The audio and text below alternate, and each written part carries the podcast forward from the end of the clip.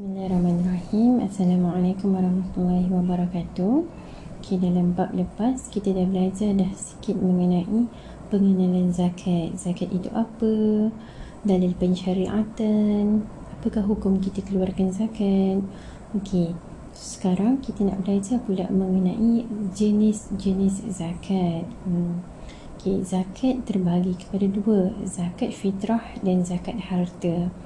Okay, yang selalu kita bayar pada bulan Ramadan. Ha, lagi seminggu ni kan kita nak bulan Ramadan ni. Zakat apa tu namanya? Itu namanya zakat fitrah. Okay, zakat yang dikenakan ke atas ternakan, ke atas pendapatan, ke atas emas dan perak. Itu namanya zakat harta. Okay, kita tengok yang pertama. Kita tengok dulu zakat fitrah tu apa. Okay, zakat fitrah adalah zakat diri yang difardukan ke atas setiap individu lelaki dan perempuan muslim yang berkemampuan dengan syarat-syarat yang ditetapkan. Okay, itulah zakat fitrah difardukan ke atas setiap individu lelaki dan perempuan muslim yang berkemampuan. Okay, apa maksud yang berkemampuan dan nanti kita tengok maksudnya adalah orang yang mempunyai lebihan makanan maksudnya dia ada makanan untuk uh, pada pagi syawal tu dia ada makanan okay. so orang ini diwajib mengeluarkan zakat fitrah okay, dalil zakat fitrah Sabda Rasulullah daripada Ibnu Umar yang bermaksud sesungguhnya Rasulullah telah memfardukan zakat fitrah pada bulan Ramadan dengan kadar satu gantang daripada tamar atau satu gantang daripada kandung ke atas setiap yang merdeka dan hamba lelaki dan perempuan di kalangan orang-orang Islam. Okay, so daripada hadis ni kita tahulah bahawa zakat fitrah tu adalah wajib.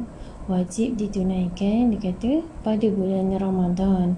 Berapa banyak? Uh, satu gantang tamar, satu gantang kurma ataupun satu gantang gandum ha, pada masa sekarang ni kita kiaskan dengan wang ringgit.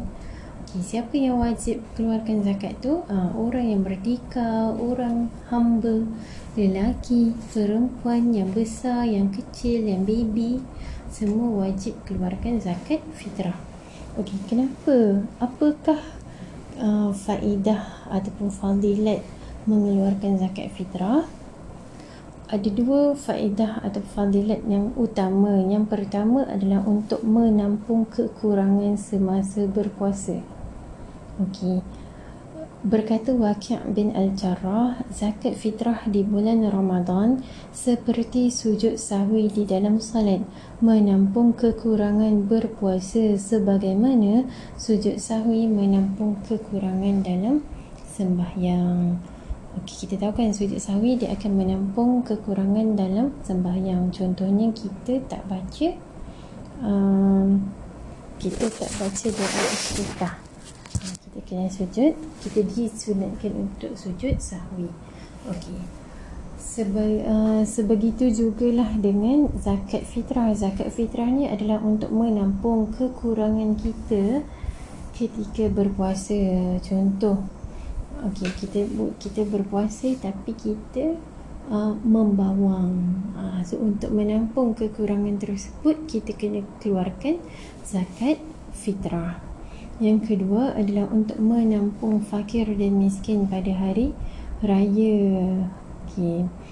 Daripada Ibnu Umar bersabda Rasulullah sallallahu alaihi wasallam, kayakanlah mereka fakir miskin daripada meminta-minta pada hari raya kan kita tahu kan hari raya adalah hari untuk kita meraihkan kemenangan.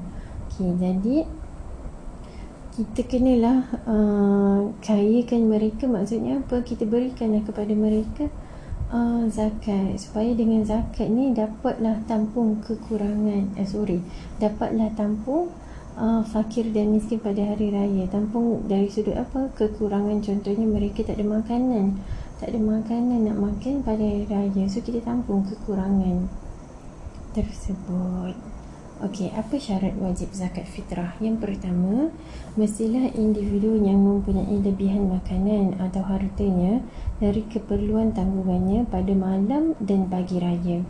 okay, maksudnya kalau malam raya tu dia ada makanan dan pagi raya tu ada makanan dia wajib keluarkan zakat fitrah orang yang tak perlu keluarkan zakat fitrah adalah orang yang betul-betul dia tak ada makanan pada malam dan pagi raya barulah dia tidak diwajibkan membayar zakat fitrah syarat wajib yang lain adalah anak yang lahir sebelum matahari jatuh pada akhir bulan Ramadan dan hidup selepas terbenam matahari. Maksudnya anak tersebut lahir pada bulan Ramadan dan kekal hidup pada bulan Syawal. Okay, maka wajib untuk ibu ayah dia keluarkan zakat untuk anak tersebut. Okay, untuk anak yang lahir pada bulan Syawal wajib tak dibayar zakat? Tidak. Seterusnya, memeluk Islam sebelum terbenam matahari pada akhir bulan Ramadan dan berkekalan Islamnya. Maksudnya dia peluk Islam pada bulan Ramadan. Wajib tak dibayar zakat? Wajib. Seterusnya, seseorang yang meninggal selepas terbenam matahari akhir Ramadan. Maksudnya, kalau seseorang tu meninggal pada uh, bulan Syawal, wajib tak dibayar zakat pada bulan Ramadan? Wajib. Okay, macam mana pula kalau orang tu dia dah bayar zakat dah pada bulan Ramadan dan lab berapa hari dia meninggal pada bulan Ramadan juga dia meninggal pada asasnya boleh kita nak ambil balik duit zakat yang telah uh, si mati keluarkan uh, tapi adalah lebih baik untuk kita tak tak minta balik uh, kita jadikanlah uh, bayaran zakat yang telah dikeluarkan tu sebagai sedekah jariah buat si mati. Okey, dekat mana kita nak bayar zakat fitrah? Zakat fitrah wajib dibayar berdasarkan kepada di mana seseorang itu berada ketika masuknya waktu wajib untuk zakat fitrah iaitu bermula pada malam hari raya sehingga sampai sebelum solat hari raya. Okey, maksudnya pada asalnya kita wajib bayar zakat fitrah tu dekat okey contoh malam raya kita dekat mana? Kita dekat Johor. So, pada asasnya kita wajib bayar dekat Johor, dekat Johor. Ataupun pagi raya tu sebelum solat tu kita ada dekat mana? Kita ada dekat Johor. So, dekat situ kita wajib bayar. Walaupun begitu, melihat kepada realiti semasa dengan melihat pendapat ihtiyat iaitu mengawalkan sedikit pembayaran sama ada sehari atau dua hari mengikut apa yang dilakukan oleh para sahabat. Okey, maksudnya kita mengambil langkah berjaga-jaga sebab kita tak tahu lagi uh, adakah contohnya uh, kita um, maksudnya uh, contoh uh, kita uh, kita ambil langkah berjaga-jaga contohnya kita kita uh, dah dekat Johor dah malam raya tu. Uh, kita tiba-tiba syok sangat buat apa? Uh, yang ketupat main mercun sampailah dah esok dah solat. Uh, raya kedua tu baru kita tinggal. Ih aku tak bayar lagi zakat ya, so lebih baiklah kita ambil langkah berjaga-jaga untuk kita bayar. Awal Okay, justru itu ketika itu ketika kita masih berada di tempat kerja dan belum pulang ke kampung lebih elok baginya untuk dibayar di tempat kerjanya kerana ia bersifat yakin dan tahqiq. Sedangkan kepulangannya ke kampung masih lagi dalam bentuk sangkaan zan yang masih tidak berlaku. Macam tadi lah kotlah kita terlupa Begitu juga dengan pembayaran awal boleh menyelesaikan tanggungjawab dengan sebaik mungkin dan bukan dalam bentuk tergopoh gapa atau mungkin berlaku sebarang halangan yang menyebabkan terlepasnya daripada menunaikan zakat fitrah pada waktu wajibnya. Contohnya kita plan memang malam raya kita nak berada dekat Johor, kita nak bayar zakat pada waktu malam tu.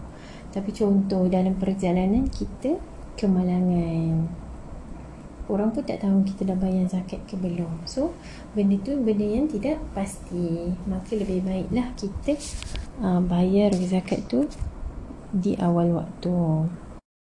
Okey, kaedah pembayaran zakat fitrah.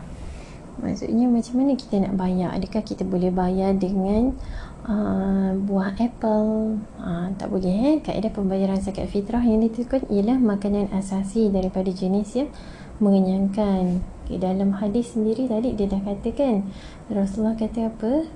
Hmm. Sesungguhnya Rasulullah telah memfardukan zakat fitrah pada bulan Ramadan dengan kadar satu gantang daripada tamar atau satu gantang daripada gandum. Yang mana kita tahu tamar dengan gandum ni merupakan makanan asasi. So untuk kita dekat Malaysia makanan asasi kita adalah uh, nasi kan. Maka beraslah dia punya kaedah pembayaran zakat fitrah. Okey, berapa banyak kita nak bayar kadarnya? Okey, asal kadar zakat fitrah adalah satu gantang. Kan disebut di dalam hadis tadi satu gantang. Okey. So satu gantang tu berapa? Hmm, Dr. Wahbah Zuhaili mengatakan dalam kitabnya Fiqh al-Islami wa Adilatuh satu gantang menyerupai 2.751 kg dan di sisi mazhab Hanafi 3.8 kg. Okey. So macam mana dekat Malaysia ni nak menentukan berapa banyak kan? Uh, berapa ringgit kita kena bayar? Seperti yang kita dah cakap tadi kita kiaskan. Kita biasanya kita tak bagilah uh, uh, beras ataupun uh, tamar kita bagi uh, kita kiaskan dengan wang ringgit lebih mudah untuk kita. Okey dalam keputusan muzakarah Jawatan Kuasa Fatwa Kebangsaan kali ke-57 uh, apa keputusannya? Okey untuk negeri-negeri di semenanjung Malaysia harga setempat oleh bernas bagi setiap beras super tempatan grade A mengikut timbangan satu gantang Baghdad bersamaan 2.6 kg. Okey so hmm, berapa banyak kita nak bayar? Ha, itulah harganya 2.6 kg beras jenis tersebut. Ha, contoh satu kilo beras berapa ringgit kita darabkan dengan 2.6 kg So menjelang Ramadan, Jawatan Kuasa Syariah atau Fatwa Negeri akan memutuskan nilai harga beras semasa mengikut daerah atau jenis dan grade beras yang dimakan oleh penduduk. Kemudian diputuskan dengan mengambil kira nilaian sebagai segantang beras iaitu hampir kepada 2.6 kg. So berapa ringgit? Okay. Ini tahun 2019, tahun lepas majoriti negeri uh, menetapkan bahawa uh, zakat fitrahnya adalah pada kadar RM7 tapi ada juga negeri yang menetapkan lebih daripada satu kadar. So untuk negeri yang lebih daripada satu kadar kita tengok contoh Johor. Johor ada dua kadar 7 dengan 10 ataupun ada negeri yang tiga kadar 7, 14 dan 21 contohnya Kedah. So dia kena pilih beras apa yang biasanya si pembayar zakat dan keluarganya makan. Contoh dia selalu makan beras wangi. Beras wangi. Ok so uh, dia kena bayar berapa? RM RM14 ok kemudian kita tengok lafaz akad zakat fitrah. Macam kita dah mention niat adalah syarat sah. Ok lafaz akad. Lafaz ni cuma hukumnya adalah sunat. Ok lafaz untuk diri sendiri kan kita biasanya kita nampak dekat masjid berjabat tangan apa lafaznya okey kalau kita bayar untuk diri sendiri ah inilah lafaznya inilah wang bagi menggantikan beras fitrah yang wajib ke atas diriku pada tahun ini kerana Allah Ta'ala. Itu kalau untuk diri sendiri.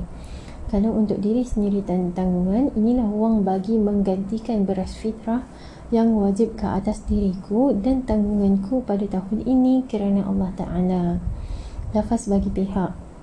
Contoh kawan kita accident. Dia pesan kat kita tolong kita tol- minta tolong kita uh, bayarkan zakat.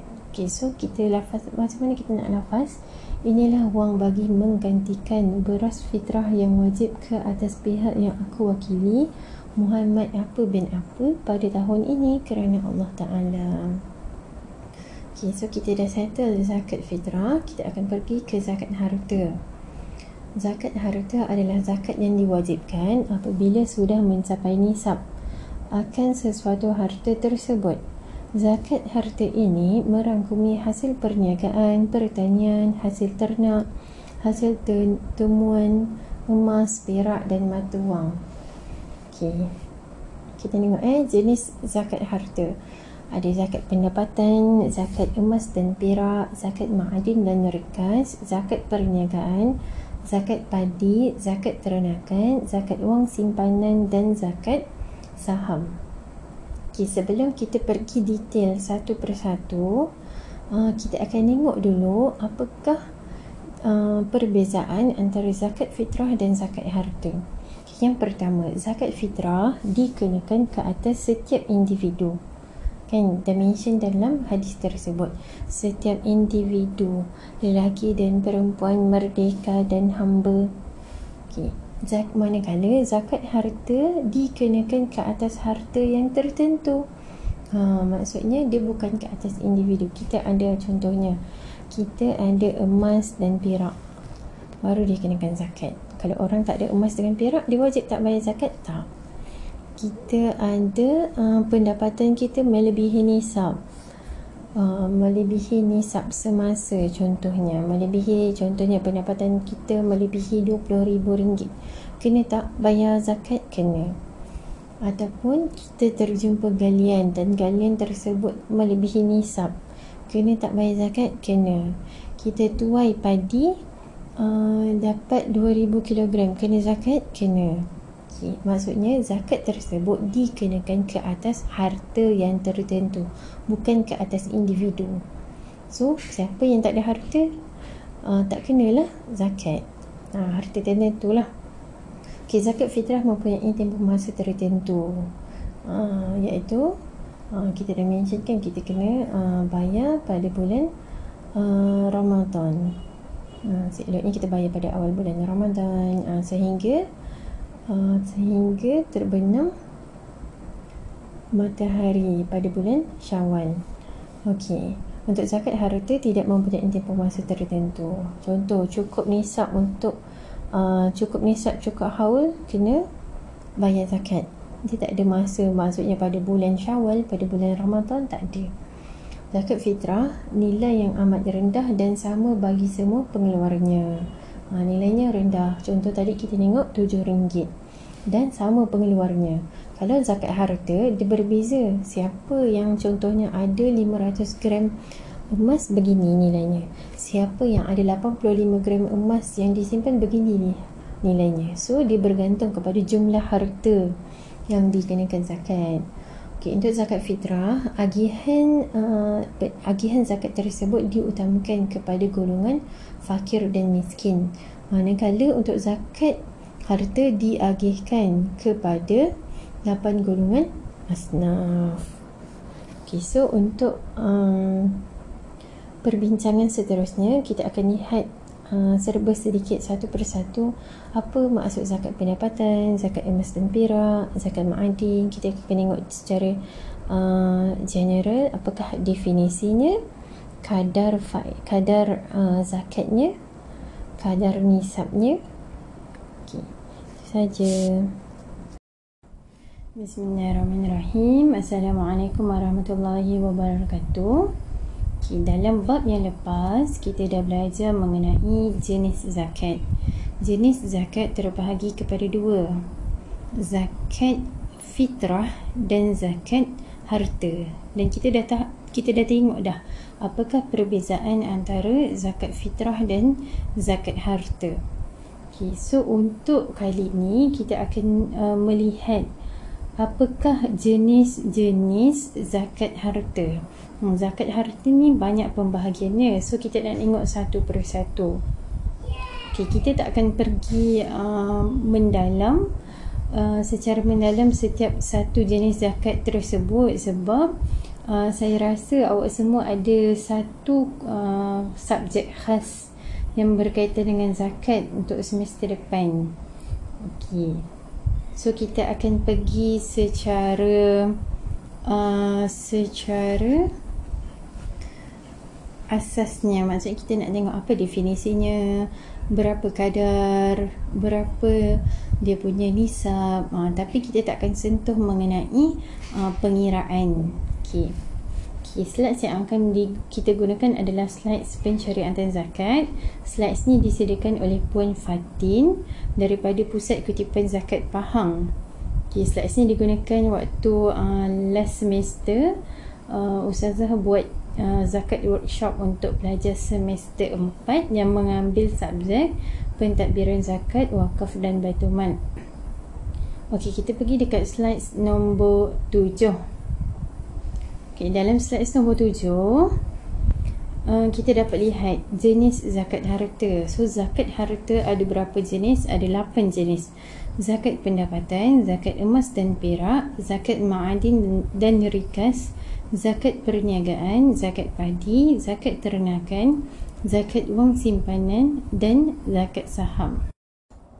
Okay, so sekarang kita pergi dekat jenis zakat harta yang pertama iaitu zakat pendapatan. Zakat pendapatan terbahagi kepada dua iaitu al-mal al-mustafad dan al-mustaghallat. Okey, apa tu al-mal al-mustafad dengan al-mustaghallat? Al-mal al-mustafad dari segi istilah bermaksud apa-apa ganjaran yang diterima oleh seseorang hasil uh, daripada pekerjaan yang dilakukan. Yang mana pekerjaan yang dilakukan tu haruslah dibenarkan oleh syarak. Okey. So hasil pendapatan ni terbahagi kepada dua. Al-mal al-mustafad, harta perolehan ni terbahagi kepada dua. Iaitu harta pendapatan, gaji dan upah kerja dan harta hasil pekerjaan bebas ataupun profesional. Okey, untuk jenis yang pertama ni macam biasa kita bekerja di bawah dengan uh, Kementerian Pendidikan Malaysia contohnya sebagai seorang guru. Okay, so uh, hasil daripada pendapatan kita, gaji kita dikenakan zakat. Okay, ini termasuklah gaji ataupun upah, bonus, tuntutan kerja lebih masa, OT. Uh, OT tu juga kena dikira sebagai pendapatan ataupun pampasan, pencen, hadiah, anugerah dan insentif Ha, itu semua uh, adalah hasil pendapatan gaji dan upah kerja. Okay, jenis yang kedua adalah harta hasil pekerjaan bebas. Ha, yang ini dilakukan um, dilakukan atas usaha sendiri tanpa ada kaitan dengan pihak lain. Ha, contohnya apa? Ha, contohnya bayaran yang diterima sebagai perkhidmatan konsultasi profesional ha, ataupun contoh lain bayaran yang diterima oleh peguam atas khidmat guaman yang diberikan ha. yang ni dia tak bekerja dengan orang lain dapat upah tak yang ni dia inisiatif dia sendiri memberikan uh, memberikan perkhidmatan profesional ha, contoh lain bayaran yang diterima arkitek atas khidmat yang diberikan ataupun bayaran yang diterima doktor klinik swasta atas rawatan yang diberikan. Okey. Uh, apa beza dua ni? Okey, contoh. Kalau doktor yang bekerja dengan Kementerian Kesihatan Malaysia, uh, upah yang dia dapat setiap bulan tu dia kerja contohnya dekat hospital pekan uh, itu kategori pertama. Harta pendapatan gaji dan upah kerja. Tapi contoh after office hour after dia bekerja dia buat uh, perkhidmatan lain. Contohnya dia uh, buat lokum lah istilahnya. Dia bekerja dekat uh, klinik swasta. Ha, contoh satu jam dia dapat RM50 tiga jam. Dalam satu malam kecap tu dia dapat RM150 RM150 tu kena dikirakan dalam pendapatannya. Okey. kita tengok pula apakah itu al-mustaghallat al-mustaghallat adalah harta aset tetap iaitu harta yang tetap induknya. Dia tetap tetapi boleh berkembang. Macam mana pula dia tetap tapi dia boleh berkembang? Ha, dia berkembang dengan mendatangkan pendapatan melalui sewaan atau jualan hasilnya. Contoh kita ada rumah sewa banyak kita sewakan dekat orang. Hasil pendapatan tersebut duit sewa tu dikenakan zakat. Dan setelah kita tolak kos-kos hasil pendapatan kita tu kena zakat. Ha, contoh lain, ha, kita sewakan premis perniagaan, hasil sewaan kenderaan ataupun pengangkutan, ha, hasil sewaan peralatan, aset ataupun sebagainya. Hasil jual apa-apa yang dikeluarkan oleh binatang seperti susu, telur, madu dan sebagainya. Ha, itu termasuk dalam al-mustaghalat dia adalah aset tetap tetapi bila kita sewakan dia uh, bila kita sewakan sesuatu barang tu kita dapat upah uh, sorry bukan upah kita dapat duit sewa lah so duit sewa tu di uh, dikira sebagai pendapatan yang mana kalau dia lebih daripada nisab lebih daripada nisab kita kena keluarkan zakat. Okey, berapa nisabnya? Okey. Berapa gaji kita baru kita kena bayar zakat kan? Okey, sekiranya okey nisab bagi zakat pendapatan adalah uh, 85 gram emas. So kita tengok berapa harga 85 gram emas sekarang. Okay, kalau ikut dekat uh, Pahang semasa ni yang terbaru adalah 17,000 lebih. So seandainya pendapatan kita lebih daripada 17,000 uh, maka kita akan dikenakan zakat. Maksudnya pendapatan kita lebih tu uh, setahun tu kita dapat lebih daripada 17,000 dikenakan zakat. Nah, ini termasuklah kalau kita dapat duit pencen, kita uh, bagi khidmat guaman, nah semua tu kena dikira. Okey, berapa banyak? Berapa kadar dia? Tadi nisab zakat iaitu 85 gram emas semasa. Kita tengok nilai semasanya berapa. Okey, kadarnya adalah 25 per 2.5% sorry Okay, ada dua kaedah kiraan kalau nak kita nak kira zakat pendapatan. Yang pertama tanpa sebarang tolakan. Maksudnya contoh uh, gaji kita dah kira semua dah tolak dengan had kifayah, had kifayah isi rumah, dah tolak dengan pemberian kita bagi mak ayah kita. Tolak tolak tolak kita tengok bak, uh, tinggal ada bakinya 20000 20000 tu lebih tak daripada zakat ya sorry lebih tak daripada nisab lebih nisab 17 17000 gaji kita 20000 so kita dikenakan zakat. Berapa banyak kita nak kira, uh, kira tu? Berapa banyak kita nak kena keluarkan zakat? Okey. Ada dua kaedah. Yang pertama tanpa sebarang tolakan.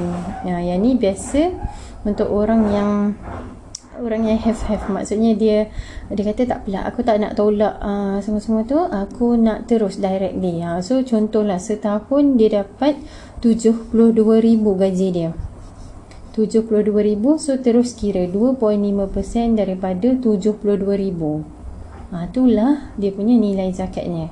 Kalau kaedah kedua pula, kita akan tolak dengan had kifayah.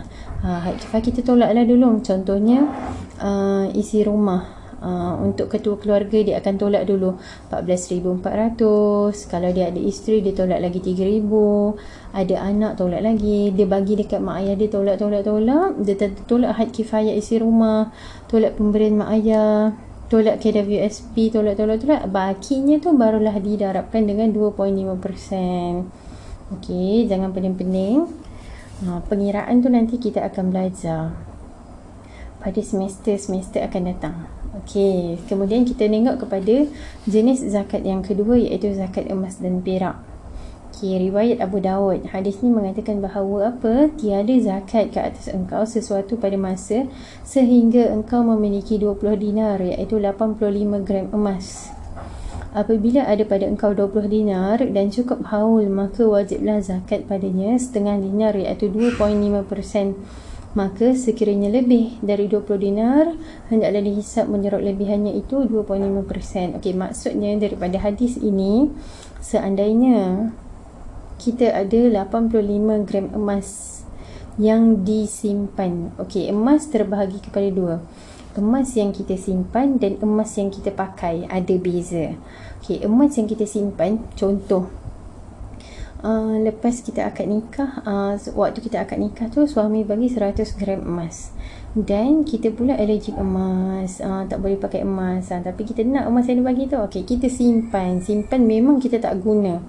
So seandainya emas yang kita disimpan tu lebih daripada 85 gram maka dikenakan zakat sebanyak 2.5%.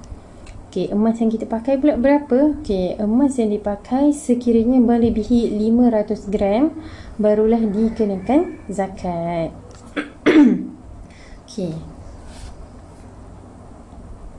Okey ni eh, contoh kaedah kiraan.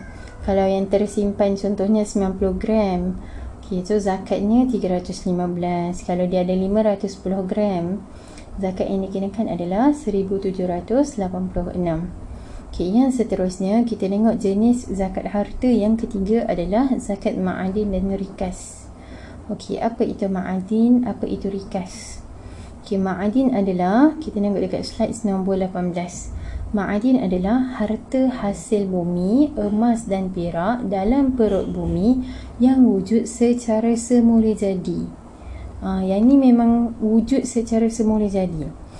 Okey, itu ma'adin. Kalau rikas pula harta yang tertanam. Uh, contoh uh, ada kita kita nam, kita jumpa harta karun. Uh, itu rikas. Okey ma'adin ni nisabnya uh, nisab mengikut nilai semasa 85 gram emas. Kadar zakat adalah 2.5% untuk rikas, harta kekayaan yang pernah dimiliki dan tertanam di dalam perut bumi. Okay, nilai sema nisab dia sama, nilai semasa 85 gram emas. Kadar zakatnya 20%. Okey. Okey, zakat perniagaan tu apa? Zakat yang wajib dikeluarkan hasil daripada harta perniagaan. Sama ada berasaskan pembuatan, perlobongan, perikanan, pembekalan, pertanian, perkhidmatan atau sebagainya dengan tujuan diperniagakan sama ada dalam bentuk perniagaan persendirian, perkongsian sesama Islam atau bukan Islam, semua jenis syarikat, koperasi dan sebagainya. okay, senang cerita semua jenis perniagaan akan dikenakan zakat. Hmm, tak kisahlah. Contohnya kita buka kedai kedai runcit rashidah ha, cukup nisab cukup haul kena keluarkan zakat. Okay. Kaedah pengiraan zakat perniagaan sangat uh, dia complicated sikit sebab dia melibatkan aset ha, aset semasa, liability. Ha, okay.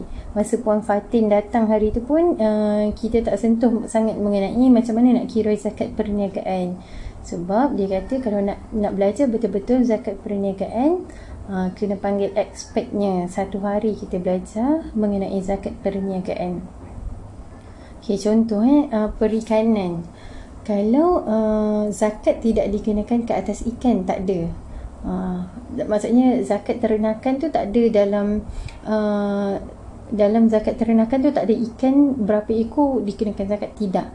Tapi kalau kita bela ikan banyak contohnya kita bela ikan patin untuk dijual uh, kat situ kita kena zakat. Tapi bukanlah zakat ternakan zakat perniagaan. Okey kita pergi dekat zakat padi. Uh, zakat padi ni uh, nama lain dia adalah zakat tanaman.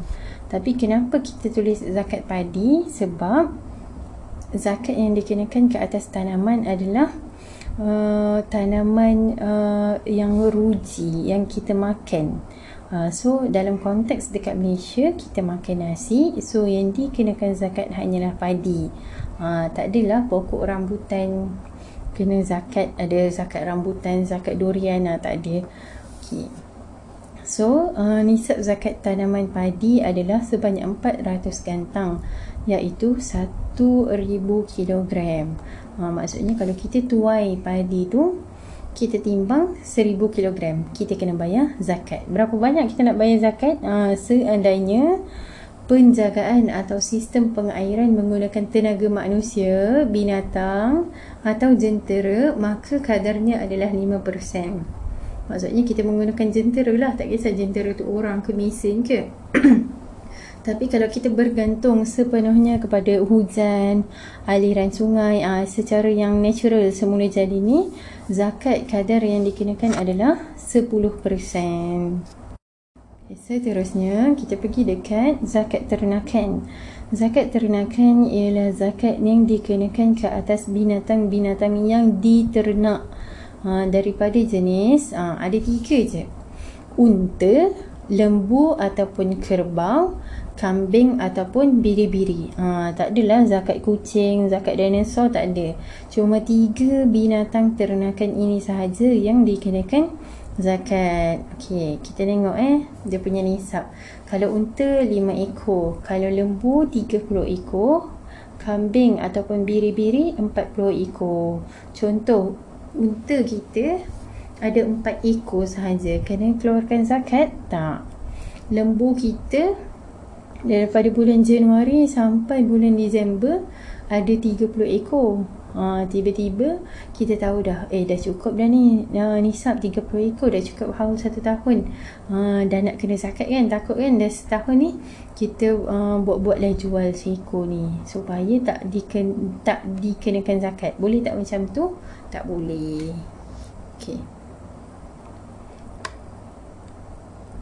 Ha, ni contohnya. Bagi setiap 30 ekor Ha, bagi setiap 30 ekor lembu, berapa dia kena keluarkan? Seekor lembu jantan atau betina berusia setahun atau lebih. Ha, tak adalah maksudnya kalau kita ada 30 ekor lembu, kita kena bawa seekor lembu pergi uh, pusat zakat. Ha, rambat apa? Tambat pula lembu tu dekat pusat zakat. Tak, kita cuma kena keluarkan nilai seekor lembu jantan tu lah berapa. Okay, kalau kambing kalau kambing ataupun biri-biri contohnya ada 40 ekor kambing so zakatnya adalah satu ekor kambing. Okay, bagi ternakan-ternakan lain seperti ayam, itik, ikan sangkar, rusa dan lain-lain jika ternakan tersebut diusahakan secara komersial maka kaedah pengiraan zakatnya adalah berdasarkan kaedah zakat perniagaan. Ha, ni contoh tadi. Kalau kita bela ikan sangka ha, ataupun kita ha, kita supply ayam. Ha, tak adalah kita kena zakat ternakan ke atas ayam. Tapi kita kena keluarkan zakat perniagaan. Okay, yang seterusnya adalah zakat wang simpanan. Ha, duit koma dekat bank tu kan kena bayar zakat tak? Ha, tak Ustazah sebab ada RM5 je. Ha, setiap berapa yang ada saya akan keluarkan semuanya tinggalkan baki minimum. Ha, samalah kita. Okey, kita tengok zakat wang simpanan. zakat wang simpanan ada dua jenis. Wang simpanan tetap dan wang simpanan semasa. Apa maksud wang simpanan tetap? Maksudnya uh, duit simpanan kita dekat bank tetap sama. Contoh, setiap bulan kita masukkan RM500 dalam tabung haji. 500 500 500 500 kita tak keluarkan. Itu namanya wang simpanan tetap. Yang kedua wang simpanan semasa. Ha, ni maksudnya kita keluar masuk. Kejap kita masuk 500 lepas tu kita keluarkan. Esok kita masuk 1000 kita keluarkan 1005 ha, tu jenis yang kedua.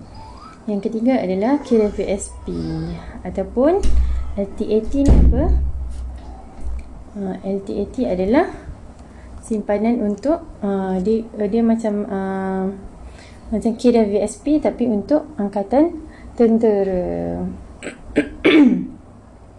Okey.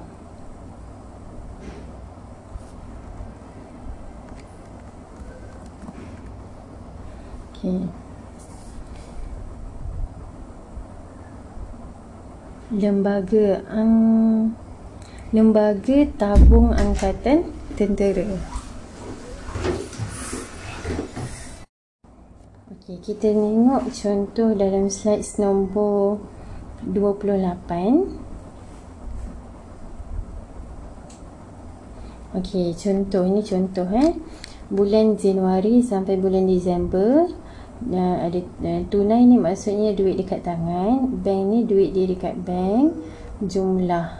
So kita kena total lah duit uh, dalam bawah bantal kita ada berapa, dekat bank ada berapa. So 20,000 bulan Februari 4000 tambah 18500 so ada 22500 kita tengok daripada bulan Januari sampai bulan Disember. Contoh nisab semasa adalah 14000 so daripada bulan Januari sampai bulan Disember cukup tak nisab dia? Cukup. Haul cukup daripada bulan Januari dan hingga bulan Disember. So kita tengok berapakah uh, pada bulan berapa yang paling rendah?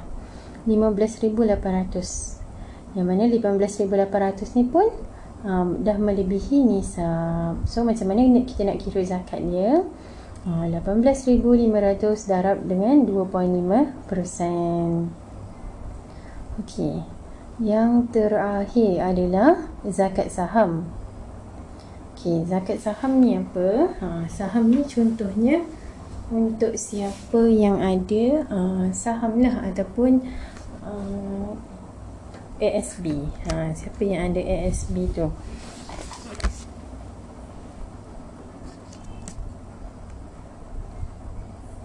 Okey, saham yang masih dimiliki sehingga hujung haul dan saham yang dijual beli sepanjang haul.